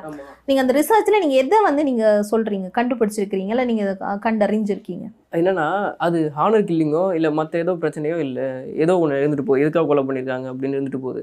ஆனால் அந்த அந்த கொலைக்கு அவங்க குடும்பம் உடந்த. அவங்க குடும்பம் உடந்த இல்லாமல் வேறு எதுவும் இல்லை. அவங்க குடும்பம் உடந்த அது ஹானர் கில்லிங்காக என்னென்னு என்னால் கன்ஃபார்மாக சொல்ல முடியல. ஆனால் அவங்க குடும்பத்தோட சம்மதத்தோட தான் நடந்திருக்கு. அப்பங்காரன் கொண்டு வந்து என் பொண்ணை வச்சுக்க அப்படின்னு சொல்லி விட்டுட்டு போயிடுறான் கொலை பண்ணிடுறானுங்க. அந்த அதே மாதிரி அந்த பொண்ணு வந்து அந்த பிலால் மாலிக் கூட ரொம்ப நெருக்கமாக இருக்குது அந்த பொண்ணோட வயிற்றில் நான் உங்களுக்கு அந்த இது அனுப்புனேன். அந்த பொண்ணோட வயித்துல பவுச் ஆஃப் டக்லஸ்னு ஒரு ஏரியா இருக்கும். அந்த டியூப் கருப்பைக்கு முன்னாடி உள்ள டியூப்பில் வந்து ஐம்பது கிராம்ல ஒரு என்னன்னா ஒரு சிக்கன் பீஸ் பெரிய சிக்கன் பீஸ் லெக் பீஸோட சின்னது. அந்த அளவில் ஒரு கட்டி இருக்குது அந்த அளவில் அது பீரியஸ் கூட கிடையாது. அது என்ன கட்டி அப்படின்னா இடம் மாறப்பட்ட கர்ப்பம் அப்படின்னு சொல்லி. அது ரொம்ப அந்த டியூப் அந்த டியூப்பில் உருவானுச்சுன்னா அது தாய்க்கும் சேய்க்கும் அதாவது சேய் சேர்த்துரும். தாய்க்கு வந்து ரொம்ப ஆபத்து. உடனடியாக அதை அதை கலைச்சாகணும். அபோஷன் பண்ணி ஆகணும் அந்த இடத்துல அந்த கட்டி நிற்கிது எந்த- எந்த அறிக்கையோட போஸ்ட்மார்ட்டம் ரிப்போர்ட்டில் பார்த்தேன். அவங்க அதாவது ஃபாரன்சிக் ரிப்போர்ட்னு ஒன்று கொடுக்கணும். அதாவது அது அது என்ன ரத்தம்? அது எங்கேருந்து வந்துச்சு? அது எதுக்குள்ளது? அப்படின்னு சொல்லி ஃபாரன்சிக் ரிப்போர்ட் கொடுக்கணும். கொடுக்கவே இல்லை. அப்படியே கட்டியிருந்து அப்படின்னு சொல்லிட்டு அதோட முடிச்சுக்கிறாங்க. அதே மாதிரி அந்த பொண்ணுக்கு வந்து ஸ்பேம் டெஸ்ட் அதாவது ஸ்வாப் டெஸ்ட்னு ஒன்று இருக்குது ஸ்பேம் ஸ்பேமன் சீமன் அப்படின்னு சொல்லுவாங்க. விந்தணு டெஸ்ட் எடுத்திருக்காங்க. அது டெஸ்ட்டில் என்ன வந்திருக்கு ஏது வந்திருக்கு அதை எதுவுமே சொல்ல எடுத்திருக்கோம் அவ்வளோதான் முடிஞ்சு போச்சு அப்படின்னு சொல்லி விட்டுறாங்க. அதான் அந்த பொண்ணு சைட்லேருந்து எதுவும் வெளியே வராமல் வெளியே வராமல் அப்படி அப்படியே அமுக்கிடுறாங்க. ஆனால் ராம்குமார் சைட்லேருந்து என்னென்னவோ கொண்டு வராங்க அவன் அப்படி போனால் அங்கே போனால் திருப்பதிக்கு போயிருந்தான் அங்கே தங்கி இருந்தான் அப்படின்னு சொல்லிட்டு அவனை பற்றியே புனைகிறாங்க கதையை. இந்த பிலால் சொல்கிறான் பாருங்க. இது விக்ரம் இந்த முகமது பிலால். இதை நோட் பண்ணுங்க. நான் முஸ்லீம் டப்பை இனத்தை சேர்ந்தவன் அப்படின்றான்ல. வந்து சாதாரண ஃப்ரெண்டு தான் அப்படிம்பான் பாருங்க எனக்கு பெண் தம்பிகள் படிக்கும்போது அண்ணா யூனிவர்சிட்டியில் டேட்டா பேஸ் ஆரக்கல் படிக்கும்போது எனக்கு தோழி சுந்தராவின் தோழியாக சுவாதி என்பவரை மா- ஒரு மாத கோர்ஸில் படித்து முடித்து நானும் சுவாதி நண்பராக பழகி வந்தோம் அப்படிங்கிறான் நண்பர்களாக பழகி வந்தானா. அவனோட சாட்டில் வந்து உன் மடியில் பிறந்து உன் உடம்புல உடம்புல பொருளவா அப்படின்னா இவன் வந்து நண்பர்களாக பழகணும் அப்படின்னு சொல்லிட்டு அப்படியே மாற்றணும் பாருங்க. அதனால் இது ஆதாரம் எல்லாமே என்கிட்ட இருக்குது அவனுக்கு எவ்வளோ கொச்சையாக பேசிக்கிறானு ஆனால் நண்பர்களுங்கிறாங்க. எவ்வளோ என்ன லாஜிக் இது? இப்போ என்னுடைய ஒரு அசம்ஷன் இருக்கும் இல்லையா? இது இது இந்த கொலை வழக்கு இப்படிதான் நடந்திருக்கும் அப்படின்னு சொல்லி நீங்க ஒரு ரெண்டு தியரி வச்சிருப்பீங்கல்ல இதுக்காக நடந்திருக்கலாம். எதை நீங்க அதை எப்படி பா- அதை எப்படி நீங்க என்னோட தியரி பாக்க என்னோட தியரி என்னன்னாங்க இந்த ஹானர் கில்லிங்கிற தியரியில தான் எனக்கு நல்லா பளிச்சுன்னு அடிக்குது ஏன்னா ஒரு பில்லாளுங்க அவங்க அப்பாங்காரனோட அவங்க அப்பாவோட ஐடியா பார்க்குறேன் அப்பா வந்து அவங்க அப்பா கிடையாது. கிடையாதுன்னு அவங்க தான் சொல்றாங்க கிடையாதுன்னு. ஏன் கிடையாது அப்படின்னா யார் சொல்றாங்க? அவங்க தான் சொல்றாங்க. எப்படின்னா சுவாதியோட அம்மா பேர் ரங்கநாயகி. அதனால சுவாதி எல்லா ஃபேஸ்புக்கில் ட்விட்டர் ஃபேஸ்புக்கில் இன்ஸ்டாகிராம்லலாம் சுவாதி ரெங்ஸுன்னு தான் இருக்கும் ரங்கநாயகி. சுவாதி சந்தான கோபாலகிருஷ்ணலாம் இருக்காது. இது மேட்ரு கிடையாது. அந்த ரங்கநாயகிங்கிற ஒரு ஃபேஸ்புக் ஐடி இருக்குது. அது அவங்க அம்மாவோட ஐடியில் அவங்க அம்மா என்ன பண்ணுறாங்க சுஷ்மா ஸ்வராஜின்னு வெளியுறவுத்துறை அமைச்சர் இருக்காங்கல்ல அவங்களுக்கு ஒரு மெயில் போடுறாங்க. அதில் என்ன மெயில்னா நான் எங்கள் என் புருஷக்காரன் ஓடி போயிட்டாப்புல என் பொண்ணு பிறந்தோடனே ஓடிட்டாரு. அதனால என் பொண்ணு வந்து என் பேர் தான் எல்லா இடத்தையும் யூஸ் பண்ணிக்கிட்டு இருக்கு. இப்போ வந்து பாஸ்போர்ட்டில் வந்து அப்பம் பேரை சேர்க்க சொல்கிறீங்களே எப்படி சேர்க்க முடியும்? அப்படின்னு சொல்கிறாங்க ஒரு புரியுதா. இப்போ இது- இது- இதை நீங்க எங்க எடுத்தீங்க இந்த அந்த ரங்கநாயகி அப்படிங்கிற அவங்களோட அக்கௌண்ட்ல அவங்க பெட்டிஷன் போட்டிருக்காங்க. அதுல உள்ள நான் உள்ளார போய் பார்க்கும்போது இந்த தகவல் இருக்குது. அப்போ அந்த சந்தான கோபாலகிருஷ்ணன் யார்? அவர் வந்து ஒரு ரியாக்ஷனே கொடுக்கல. நம்ம முன்னாடியே பேசியிருந்தாலும் நம்ம. ரியாக்ஷனே கொடுக்காம ஏதோ பிக்னிக் வந்திருக்க மாதிரி ஹாயா பாக்கெட்டுக்குள்ளே விட்டு என்ன நடக்குதுன்னு பேசிட்டு இருக்காரு. அதே மாதிரி இட்ஸ் அ ஃபேட் அப்படின்னு சொல்லிட்டு போறாரு. இது விதி. இப்போ ஒரு கொலை பண்றான் அப்படின்னா ராம்குமார் அவன் திட்டி ஆகணும்ல. என் பொண்ணை எப்படி நீ கொலை பண்ணலாம் அப்படின்னு சொல்லி ராம் ஒரு இடத்துல கூட ராம்குமார் திட்டல. இப்போ சுவாதியோட ஃப்ரெண்ட்ஸ் யாரு கூடயாவது நீங்க வந்து பேசியிருக்கீங்களா? அந்த இறப்புக்கு முன்னதாகவோ அல்லது இற- இறந்து இறப்புக்கு பின்னதாக? இல்ல நான் ஃபோன் பண்ணேன் உடனே கட் பண்ணிட்டாங்க. ஓகே மதுன்னு ஒரு பொண்ணுக்கு கட் பண்ணிட்டேன். அந்த பிலால்னு ஒரு பையன் ஏற்கனவே நம்ம தான் பேசுறோமே. என்னை விட்டுரு நான் வாழணும் அப்படின்னு சொல்லி அவனுக்கு எல்லாமே தெரியும். அந்த பொண்ணோட ரிலேஷன்ஷிப்லாம் இருந்திருக்கலாம். நல்லா நெருக்கமாலாம் பேசியிருக்காங்க. அவனுக்கு அந்த அந்த ஆனா இப்ப நீங்க நீங்க காட்டின சில சாட்ல வந்து பாத்தீங்கன்னு சொன்னா சுவாதியை யாரோ பின்தொடர்றாங்க அப்படின்னு சொல்லி சுவாதி தெரிவிச்சிருந்ததா அந்த? அந்த- பையன் வந்து கண்டுக்கவே இல்லைங்க. அந்த பொண்ணு சொல்லுது எனக்கு பயமா இருக்கு. I'm scared I'm scared I'm ஸ்கேர்டுன்னு சொல்லி திரும்ப திரும்ப சொல்லுது. இவன் என்ன பண்றான்னா உம்மா லவ் யூ ஆஹாஹா சும்மா அப்படின்னு சொல்லிட்டு ஏதோ சம்மந்தம் இல்லாமல் ஏதோ பேசிட்டு அந்த பொண்ணு பயப்படுது. அதை பத்தி இவன் கண்டுக்கவே இல்லை பிலால். மீடியாவிட்ட அவன் சொல்லவே இல்லை. அதாவது நாங்கள் சாதாரணமாக முட்டோம் அப்படின்னு. அந்த பொண்ணு பயப்படுது. எனக்கு பயமாக இருக்குது அப்படின்னு. ஆனால் வந்து அந்த பொண்ணு அவன்கிட்ட பேசலாம் இல்லை. அந்த பொண்ணு அவனை பார்த்து பயப்படுது. அவன் லவ்வெல்லாம் சொல்ல வரல. இப்போ இந்த பொண்ணை வந்து அவனை செருப்பா என்னது? அறையில் பொட்டை பயிலுன்னு சொல்ல உன் மூஞ்ச அது கண்ணாடியில் பார்த்துருக்கியா? தேவங்க மாதிரி இருக்கு. அதெல்லாம் எங்கும் சொல்ல? நான் எல்லா சாட்டையும் படித்தேன் அதில் அங்கே எங்கேயுமே சொல்ல. ஆனால் அந்த அவனை பார்த்து பயப்படுது. அந்த பொண்ணு அங்கே உட்காந்துருக்கும் போது பக்கத்தில் வந்து ஒருத்தன் உட்காடுறானா ட்ரெயினுக்காக வெயிட் பண்ணும்போது பக்கத்தில் வந்து உட்காடுறானா அது மாதிரி இது டிக்கெட் கவுண்டரில் வந்து பின்னாடியே வரானா இவங்க அதாவது ஃபாலோ பண்ணுறாங்க ஃபாலோ அது ஆர்கனைஸ் கிரைம்னு சொல்லுவாங்க. ஆர்கனைஸ் மர்டர்னு அந்த பொண்ணு எங்கெங்கே போகுது எங்கெங்கே வருது எப்போ மர்டர் பண்ணலாம் அப்படின்னு ஏற்கனவே பிளான் பண்ணிட்டாங்க. பிளான் பண்ணுறது தான் இந்த ஒருத்தன் பின்னாடி சுற்றுறது அவன் லவ் பண்ண சுற்றலை கொலை பண்ண சுற்றுறான் நான் இதில் காட்டுறேன். இ following from inside station suppose tomorrow to fear என்னமோ சொல்லுது. ஐம் ஸ்கேர் யார் அப்படின்னு சொல்லிட்டு கே ஏதோ பொண்ணு ராஜேஷ் இஸ் கம்மிங் இந்த பொண்ணு ஏதோ சொல்லுது நான் பயப்படுறேன் பயப்படுறேங்கிறது இவன் சம்மந்தம் இல்லாமல் ஏதோ பேசிட்டு இருக்கான் பாருங்க பிலால் கூட இந்த பொண்ணு பேசுது. பிலாலோட இதுதான் இது சாட்டு தான் இது. இந்த பிலாலோட நம்பர் இது. பிலாலோட சாட்டு தான் இது. இதில் அந்த பொண்ணு பயப்படுது. I'm scared அப்படிங்குது. அப்போ வந்து ஹி ஃபாலோவிங் இன்சைடு அப்படின்னு சொல்லி சொல்லுது. ராம்குமார் பார்த்தோன்னா அது பயப்படுது. அஞ்சு அடியில் இருக்கான். ஏப்படா அப்படின்னு சொல்லி தலையை தட்டி அனுப்பிடலாம் இவன் வந்து ஒரு ஆறு அடியில் இருந்துட்டு கரடுமோட அந்த ஒரு கூலிப்படையில் இருக்கான் எப்படி இருந்தால் பார்த்தா பயமாக இருக்கும். அந்த மாதிரி ஒரு ஆளை பார்த்தா இது பண்ணு பயப்படுது. அந்த ஆளை தான் ராம்குமாராக ப்ரொஜெக்ட் பண்ணுறாங்க போலீஸார் நம்மள்கிட்ட இதோ மறுபடியும் சொல்லுது பாருங்கள் பதினாலாம் தேதி. ஐம் ஸ்கேர்டு அப்படின்னு சொல்லுது பாருங்கள் maybe today to guy that guy standing near that ticket counter அப்படின்னு சொல்லி சொல்லுது. அப்போயும் ஐம் ஸ்கேர்ட் நான் பயப்படுறேன் அப்படின்னு இவன் கண்டுக்கல. குட் மார்னிங் போ லூஸு ரிலாக்ஸ்மா அப்படிங்கிறான். சுத்தமாக கண்டுக்கவே இல்லை. இப்போ நீங்க வந்துட்டு சுவாதியினுடைய ஹோல் ஹோல் ஹிஸ்டரி எடுத்திருக்கீங்க இல்லையா? அதுல ராம்குமாரோட ஏதாவது அது இல்லைங்க. தகவல் ஏதாவது அது இல்லை. ராம்குமாரோட கால் லிஸ்ட்டில் ராம்குமாரோட கால் லிஸ்ட்டில் பிலாலோ சுவாதியோ அந்த சித்தப்பனோ எவனுமே கிடையாது. ராம்குமாருக்கும் சுவாதிக்கும் சம்மந்தமே இல்லை. இவங்க ஜோடிக்கிறது என்னன்னா நேரில் பார்த்து நேரில் பேசினா நேரில் பழகினா நேரில் அடித்தான் இதுக்கு தான் ஆதாரமே இல்லையே. பதிவுப்பட்ட ஆதாரம் எதுவுமே அது கிடையாது. அதாவது ஃபேஸ்புக்கில் பேசியிருக்காங்களா? இல்லை. வாட்ஸ்அப்பில் பேசிக்கிறாங்களா? இல்லை. ஃபோனில் பேசியிருக்காங்களா? இல்லை. வேறு எதுலையாவது வேறு எதுலையாவது பேசியிருக்காங்களா? இல்லை. என்ன எங்கே பேசினாங்க? நேரில் கோயிலில் பார்த்தாங்க பேசிக்கிட்டாங்க. அப்படிலாம் பேச முடியாது. லாஜிக் கிடையாது. ஒரு பொ- ஒரு பொண்ணை வந்து ஒருத்தன் கொலை பண்ணுறான் அப்படின்னா என்ன காரணம் அப்படின்னா ஒரு பையன் இந்திய இந்திய இதில் இப்படி கொலை பண்ணுறாங்க அப்படின்னா எதுக்காக கொலை பண்ணுவான்னா ஒரு பொண்ணும் ஒரு பையனும் லவ் பண்ணியிருப்பாங்க அப்போ வந்து ரெண்டு பேரும் அப்படி இப்படி இருந்திருப்பாங்க. ஒன்றா நல்லா ஜாலியாக சுற்றிருப்பாங்க அப்படி இருக்கும்போது அந்த பொண்ணுக்கு இவனை பிடிக்காம போயிருக்கும். சரி ரைட்டு நான் இன்னொரு பையனை விரும்புகிறேன் அப்படின்னு சொல்லி போகும்போது இப்போ என்ன நினைக்கிறான்னா ஆணாதிக்க சிந்தனை. எப்படின்னா இந்த இந்திய இதுலேயே அவங்க என்ன பண்ணுவான்னா அந்த உடல் எனக்கு சம்மந்தமானது என்கிட்ட இருந்துட்டு அவன் எப்படி இன்னொருத்தன்ட்ட போடுவான். அப்போ தான் இவன் இது ரொம்ப மைண்டு ஒரு மாதிரி கோளாறாகி அதுக்கப்புறம் தான் வெட்டுறதுக்கு போவான் ஆசிட்ட ஊற்றுறது இது மாதிரி பண்ணுவான். அந்த பொண்ணு ஏன் என்கிட்ட பேச மாட்டேது? அப்படிங்கிற மாதிரி, அந்த பொண்ணோட உடம்பு எனக்கு அடிமை அப்படிங்கிற மாதிரி தோரில் போவான். ஆனால் இவன் அப்படி கிடையாது தேவாங்கு அப்படின்னு சொல்லிச்சு. அதனால் பிளான் பண்ணி வெட்டினேன். அப்படி போனேன் இப்படி போனேன் கத்தி அங்கே இருந்து வாங்கினேன் இங்கே வந்து வாங்கினேன். அப்படின்றாங்க. இது லாஜிக் இல்லை. நீ தேவாங்கன்னா நீ தாண்டி தேவாங்கு. நீ தான் தேவாங்கு மாதிரி இருக்க. நான் நல்லா தான் இருக்கேன் அப்படின்னு சொல்லிட்டு கிளம்ப வேண்டியதுதான். அவன் போய் இவ்வளோ ரிஸ்க் எடுக்கிறது வாய்ப்பு இல்லை. இது இன்னொரு விஷயம் என்னன்னா இது ஒரு டைம் ட்ராவல் ஒரு மேட்ரு இருக்குது ராம்குமார் வந்து கத்தி ராம்குமார் வந்து சுவாதி திட்டுறதா சொல்கிறது ஜூன் பதினாறாம் தேதி. அப்போ தான் பொட்டப்பாயில் உனக்கு இதெல்லாம் தேவையா? அந்த வாக்குமூலத்தில் இருக்குது என்னது? மூஞ்சிக்கு யார் கொடுத்திருக்காங்க? போலீஸாக கொடுத்துருக்காங்க. பிலால் சொன்னதா? பிலால் வந்து இப்படி தான் சொல்லுங்க பொட்டை பையில உனக்குலாம் அது தேவையா? உன் மூஞ்சிய கண்ணாடியில் பார்த்துருக்கியா? அப்படின்னு சொல்லி செவில் அரைஞ்சு காரி துப்பியிருக்கு ஸோ இது பிலால் சொல்கிறான் என்ன சொல்கிறான் அப்படின்னா கைதுக்கு முன்னாடி வரைக்கும் ராம்குமார் கைது பண்ணதுக்கு ஏழு நாள் கேப் இருந்தது இல்லை. அது ஏழு நாள் கேப்பில் இந்த மாதிரி சம்பவத்தை சொல்லிடலாம் ஆனால் சொல்ல ஆனால் அவனை கைது பண்ணதுக்கு அப்புறம் சுவாதி அவனை வந்து கேவலமாக தேவாங்கு கண்ணாடியில் மூஞ்சிய பார்த்தியா? பொட்டை பையில உன்னால் என்ன செய்ய முடியும்னு கேவலமாக பேசி கண்ணத்தில் அறிந்து விட்டதான் காரி துப்பி அசிங்கப்படுத்ததாகும் அப்படி இவ்வளோலாம் பண்ணியிருக்கான் சுவாதி. இது எங்கேயாவது ஒரு இடத்துல சொல்லியிருக்கணுமே. இது வந்து போலீஸு சொன்ன கதையை அப்படியே சொல்கிறாங்க போலீஸோட கையால் யாருன்னா பிலால். அவன் தான் வந்து இப்போ ராம்குமார் பிடிச்சோன்னா ஆஹா உண்மையான கொலையாளியை பிடிச்சிட்டாங்க ரொம்ப சந்தோஷமாக இருக்குது அப்படின்னா இது ஜூன் பதினாறாம் தேதி. அதனால ராம்குமார் ஆக்ரோஷம் மாறான். என்ன பண்ணுவான்? கத்தி எடுக்க போவான்ல. கத்தி எடுத்து வெட்ட வருவான்ல. என்னைக்கு போயிருக்கணும்? ஜூன் பதினாறாம் தேதி திட்டுனா ஜூன் பதினேழாம் தேதி போயிருக்கணும்ல. ஆனால் வாக்குமூலத்தில் என்ன இருக்குன்னா ஜூன் பதினாறாம் தேதி திட்டுனுச்சு அதனால் நான் என்ன பண்ணுறேன் ஜூன் ஒன்றாம் தேதி முதல் வாக்கில் போய் நான் இது எடுத்துகிட்டு வந்துட்டேன் கத்தி எடுத்துகிட்டு வந்துட்டேன். ஜூன் ஒண்ணாம் தேதி. ஆமா. பதினாறாம் தேதி நடந்தது. ஆனா இது ஆனால் ஜூன் ஒன்றாம் தேதி போய் எடுத்துட்டு வந்துட்டேன். லாஜிக் மிஸ்டேக் ஏன்னா அதுக்கப்புறம் ஊருக்கே போகல அதனால நான் ஏற்கனவே ஊருக்கையிலேருந்து எடுத்துட்டு வந்த கத்தியை வச்சு அந்த பொண்ணை வெட்டிட்டேன். கத்தியை எடுத்து ஒன்றும் சம்மந்தம் இல்லாமல் அது திட்டுறதே பதினாறாம் தேதி தானே?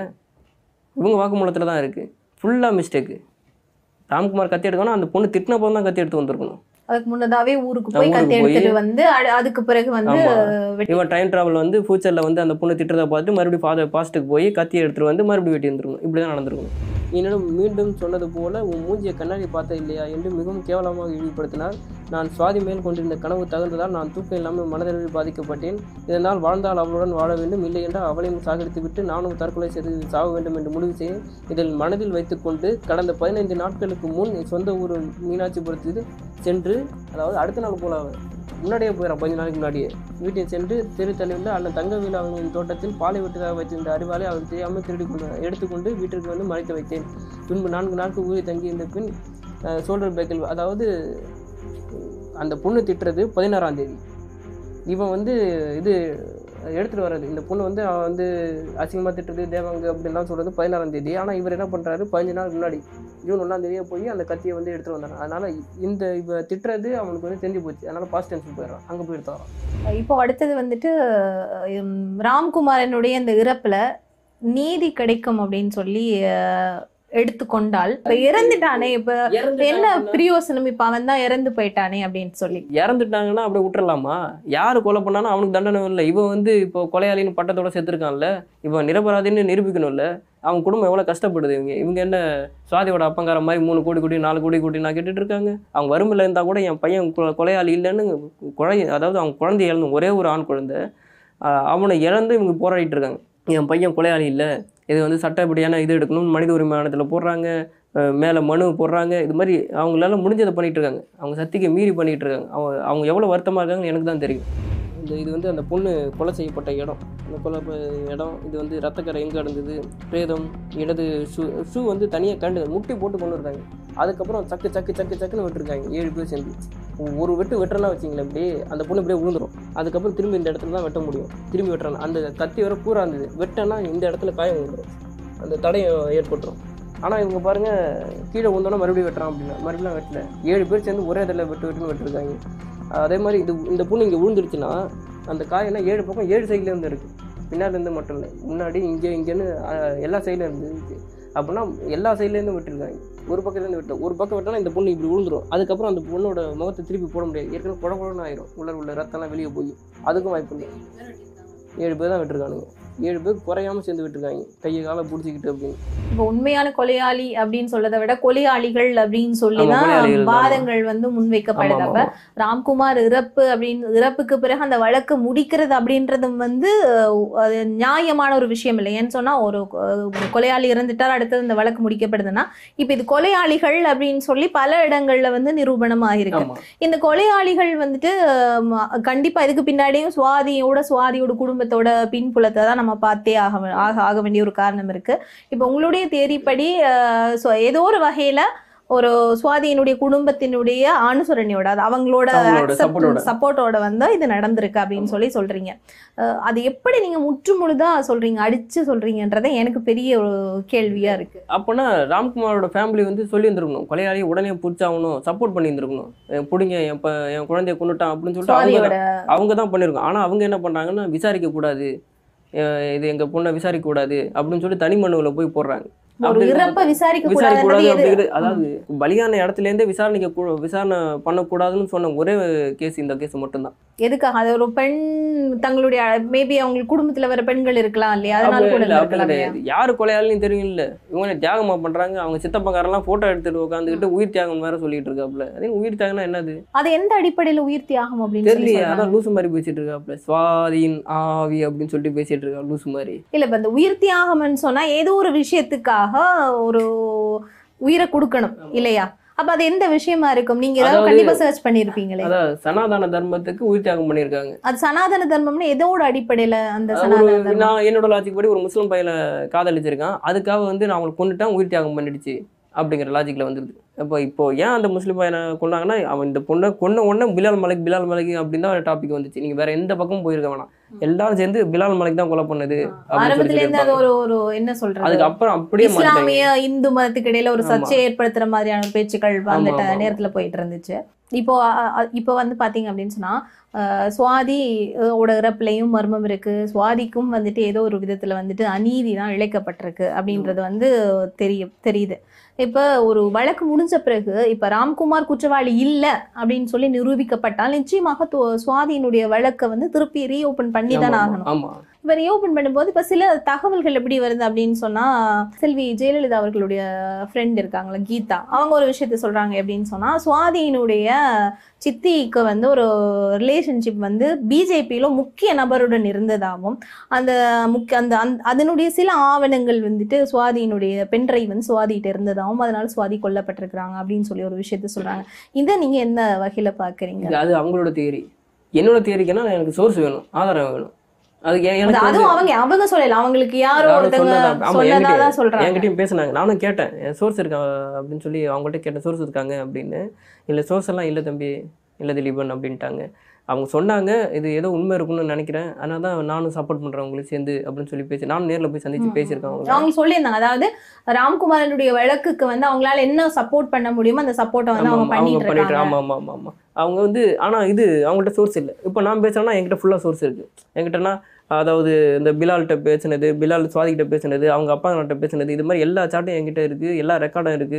நேரடி சாட்சின்னு சொல்றவங்கள போட்டு அவங்களுக்கு ஃபோன் பண்ணி என்ன பண்ணி அப்படின்னு சொன்னோம் இல்லை அப்படின்னாங்க. இது எல்லாமே அது அவங்க கொடுத்ததுக்கு அகேன்ஸ்டாக தான் இருக்குது. அதாவது முழுவதுமா வந்து இது ஒரு பார்க்க போனா ஏதோ சித்தரிச்சு ஒரு நாடகத்துக்கு கதை வசனம் எழுதி இந்த இந்த டைம்ல அதாவது இப்போ எவ்வளவு முன்னேற்றம் இருக்குது?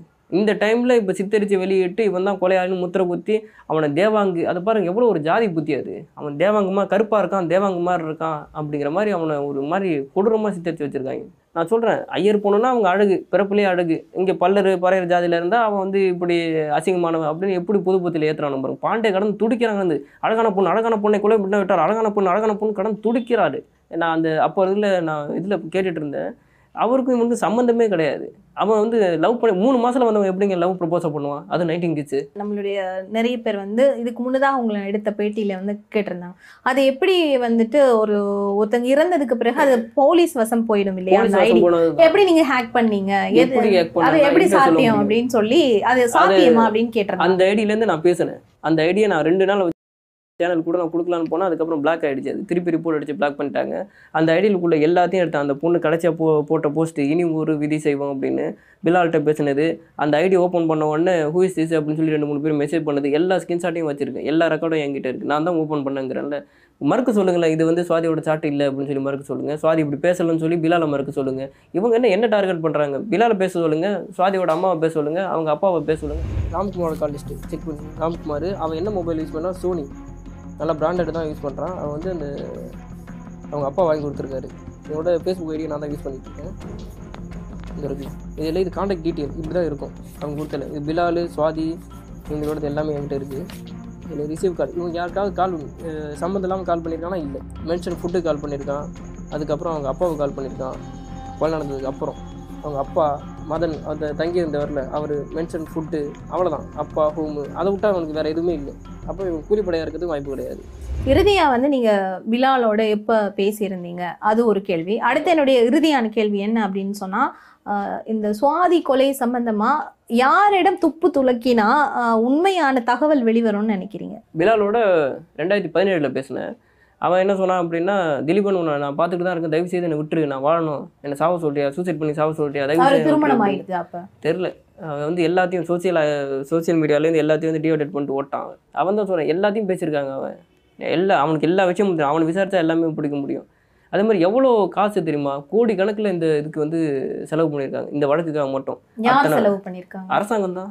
ஒரு பொய்யான வழக்குக்காக அவள் மருத்துவம் அப்புறம் வந்து இந்த எத்தனை போலீஸ் நூறு நூற்றம்பது போலீஸு அவங்களுக்கான செலவு அப்புறம் அங்கேருந்து இங்கே கொண்டு வரதுக்கு வேனு அப்படின்னு எக்கச்சக்கமான செலவு கோடி கணக்கில் செலவு எல்லாம் போய் வழக்குக்காக அவ்வளோதான் நஷ்டம். ஒரு நேர்மையாக விசாரிக்காம ஒருத்தனை பிடிச்சி அதாவது தமிழ்ச்செல்வின்னு ஒருத்தர் இருக்காங்க. தமிழ்ச்செல்விங்கிற ஜட்ஜு அவங்க தான் வெளியிடுறாங்க. அதாவது ராம்குமார் செத்துட்டான் கான்ட்ராக்ட் அடிச்சு செத்துட்டான் அப்படின்னா சுவிட்ச் பாக்ஸை பிடுங்கி அதை கீழே வச்சு அதை ஃபோட்டோ எடுத்து வெளியே அனுப்புறதே இதுதான். தமிழ்ச்செல்விங்கிற ஜட்ஜு தான். உள்ளாரையும் ஃபோட்டோ எடுக்கக்கூடாது. அது வாக்குமூலத்திற்கு நான் தான் ஃபோட்டோ எடுத்தேன். யார் எடுத்தாங்கன்னு சொல்லி நான் மறந்துட்டேன் அப்படின்னு சொல்லி தமிழ் செல்வி சொல்கிறாங்க இப்போ ஜட்ஜிலேருந்து கமிஷனர் ஒரு வழக்கு விசாரணை நடந்துகிட்டு இருக்கு. இப்போ ஒரு விசாரணை பண்ணிட்டு இருக்காரு. ஒரு அதிகாரி வந்துட்டு மேல் அதிகாரி உடனே வராரு. கீழே இறங்கி வந்து வந்துட்டு ராம்குமார் மட்டும்தான் கொலையாளி வேற யாரும் கொலையாளி இல்லைன்னு சொல்லிட்டு கமிஷனர் சொல்லிட்டு போயிடாரு யார்? Rajendran T K Rajendran. அப்படின்னா கீழே உள்ள அதிகாரிகளாம் என்ன பண்ணுவாங்க? ஆஹா மேல உள்ளவங்களே சொல்லிட்டாங்க. இனிமேல் அடுத்த கட்ட விசாரணை நடத்த முடியாது. ராம்குமாரோட முடிஞ்சு போச்சு அப்படின்னு சொல்லி அவ்வளோதான் அவர் வந்தார் சொல்லிட்டாரு கிளம்பிட்டாப்புல. இப்போ யாரை வந்து ராஜேந்திரன் இயக்குனது? பெரிய அதிகாரியாக அங்கே வந்து பேசணும். அந்த விசாரணை நடந்துட்டு தானே இருக்கணும். அப்போது இவங்க இந்த டி கே ராஜேந்திரன் இது மாதிரி ஒட்டு மொத்தமாக அந்த நவீனுங்கிற மருத்துவர் விஷ ஊசி ஏன் போடணும்? அதாவது விஷத்தை முறிக்கிற ஊசி தானே அது? இதயத்தை துடிக்க வைக்கிறது தானே? கரண்ட் ஷாக் அடித்தா தானே போடணும்? அவன் கரண்ட் ஷாக்கே அடிக்கலையே அப்புறம் ஏன் அவன். இது மாதிரி நிறைய லாஜிக் மிஸ்டேக் மருத்துவத்துறை சிறைத்துறை பேச்சுமுத்து. அவர் ஏன் வந்து நாலு மணிக்கெல்லாம் எல்லாரையும் போட்டு லாக் பண்ணணும்? கதவு பூட்டினா அப்படிங்கிறாரு. ஆறு மணி வரைக்கும் பூட்டக்கூடாது. ஐ செக்யூரிட்டி பிளாக்லாம் இருந்தாலும் ஆறு மணி வரைக்கும் போட்டக்கூடாது. திறந்தா இருக்கணும்.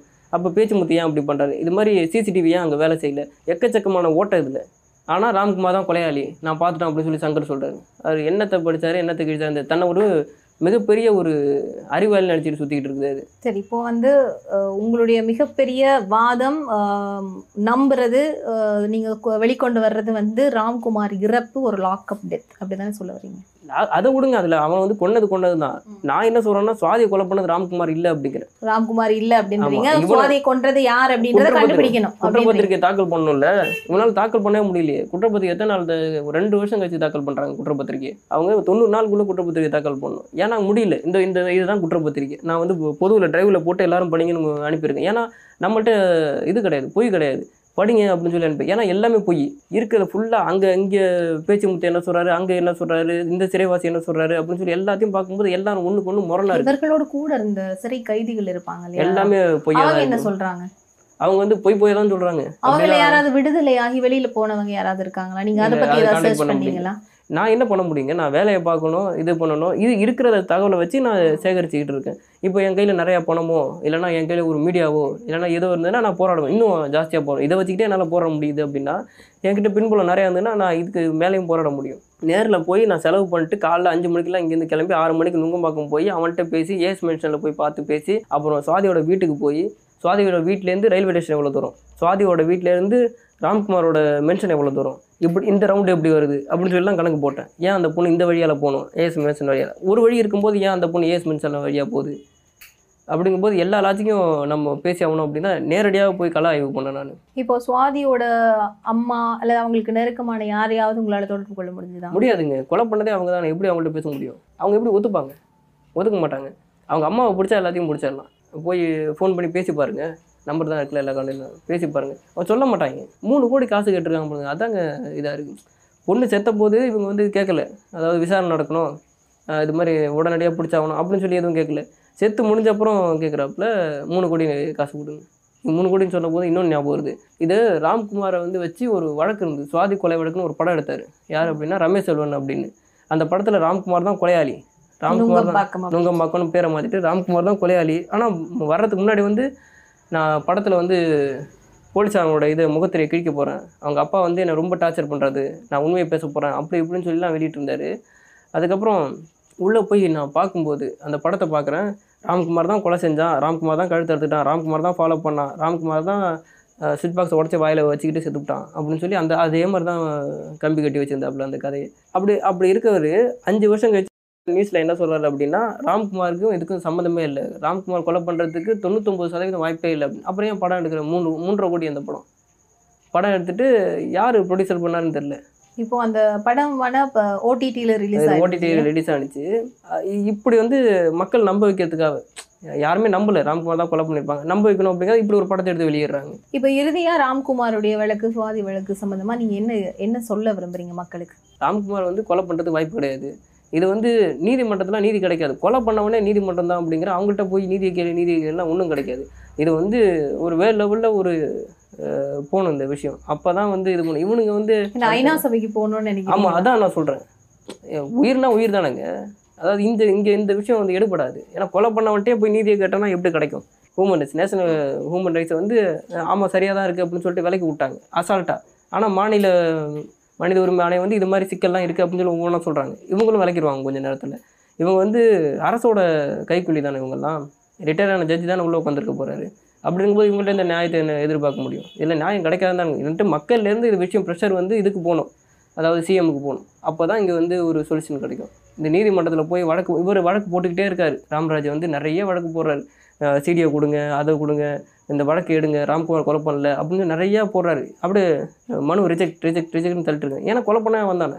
ஒட்டுமொத்த அரசு இயந்திரமுமே வந்து இந்த வழக்குக்கு வந்து மிகுந்த என்ன சொல்றது அனுசரணையோட அவங்களோட சப்போர்ட்டோட ராம்குமாரனுடைய இறப்பு ஜெய்பீம் சொல்றீங்க நீங்க. ஜெய்பீம் படத்தில் அந்த நீங்கள் படம் பார்த்துருப்பீங்க நானும் பார்த்தேன்.